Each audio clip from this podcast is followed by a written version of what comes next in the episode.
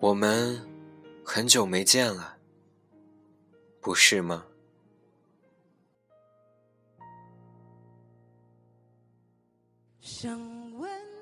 虽然多年未见，但当你走入咖啡厅的时候，我还是一眼就认出了你。会笑的眼睛，标志性的长裙，还有你说你从很小。就系在手腕上的红绳。你离开之后，我几乎就没去电影院看过几场电影。你知道的，我是不能理解，明明下个月就可以躺在床上看的免费高清，干嘛非要去电影院凑个热闹？那天。办公室小李拿来一沓电影票，说是他老婆电影院发的福利，送了我们每人两张。想想也是有很久没有去看电影了，索性下了班就约了同事们一块儿去。当时老徐的有一个地方只有我们知道正在热映，女同事们纷纷表示想看这个。我们几个大老爷们儿也就随了他们，但当我坐下后，发现身边坐着的都是高中生的时候，我的内心几乎是崩溃的。也许是过了躁动的年纪，就特烦躁动的人在我眼前晃。记得以前带你去看电影。无论场面多么激烈精彩，我都是整个影院最先睡着的人。每次你发现我睡着，都会往我嘴里疯狂地塞爆米花，然后看到我夜醒之后的表情，疯狂大笑。其实很多次你刚塞几个，我就醒了，但还是配合你完成你的恶作剧。因为，我特别喜欢你笑。你笑起来的样子，特别的好看。荧幕上，吴亦凡的一颦一笑，都引来高中生们的疯狂尖叫。准确来说，还包括我那几个都快更年期的女同事。女人嘛，总是一样的。对新鲜的肉体和姣好的面容，总会有着超越理性的向往。我对吴亦凡和王丽坤是没什么兴趣，但为了装作很投入的样子，我还问了身边的女同事，王丽坤抱着的笔记本是谁的。同事不耐烦地回答道：“他奶奶的。”相较于他们。老徐和那老外的故事倒是挺吸引我的，仿佛又一次的提醒我，真爱是永远都不会走到一起的。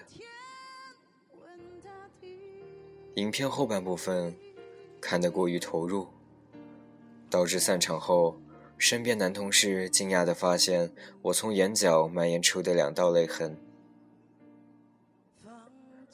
我从上衣口袋摸出了上班后成为必备品的眼药水，晃了晃，对他说：“四周太黑，荧幕太亮，眼睛不舒服。”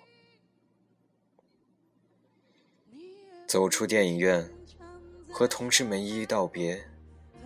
这座城市，终于在这一刻又只剩我一个人了。我沿着通往出租屋的一条臭水河往前走，脑海里却一次次反复着那老外跪在地上撕心裂肺叫着蓝心的画面。记得你选择离开我的时候，我也跪在公园的地面上呼喊着你的名字，然后看着你的背影渐行渐远。回忆。是很奇怪的东西，时间似乎总能从众多的故事里筛选出那些快乐的片段加以保留，而忘却那些痛苦的。我不记得是什么时候开始，我们的感情出现了问题。我也不记得究竟是什么原因让我们大吵了一架。一个星期之后，你选择在我们经常约会的公园提出了分手。从那以后，你删了我所有的联系方式，拉我进了你电话的黑名单。那时候，我特别讨厌发明这个功能的人。他让我失去了挽回为我感情甚至是尊严的权利。此刻的你，盯着手中拿铁上的拉花，表情有着些许的尴尬。你再也不会想到，已经多年没有联系的我们。现在竟然面对面坐在一起，很平静地喝着咖啡。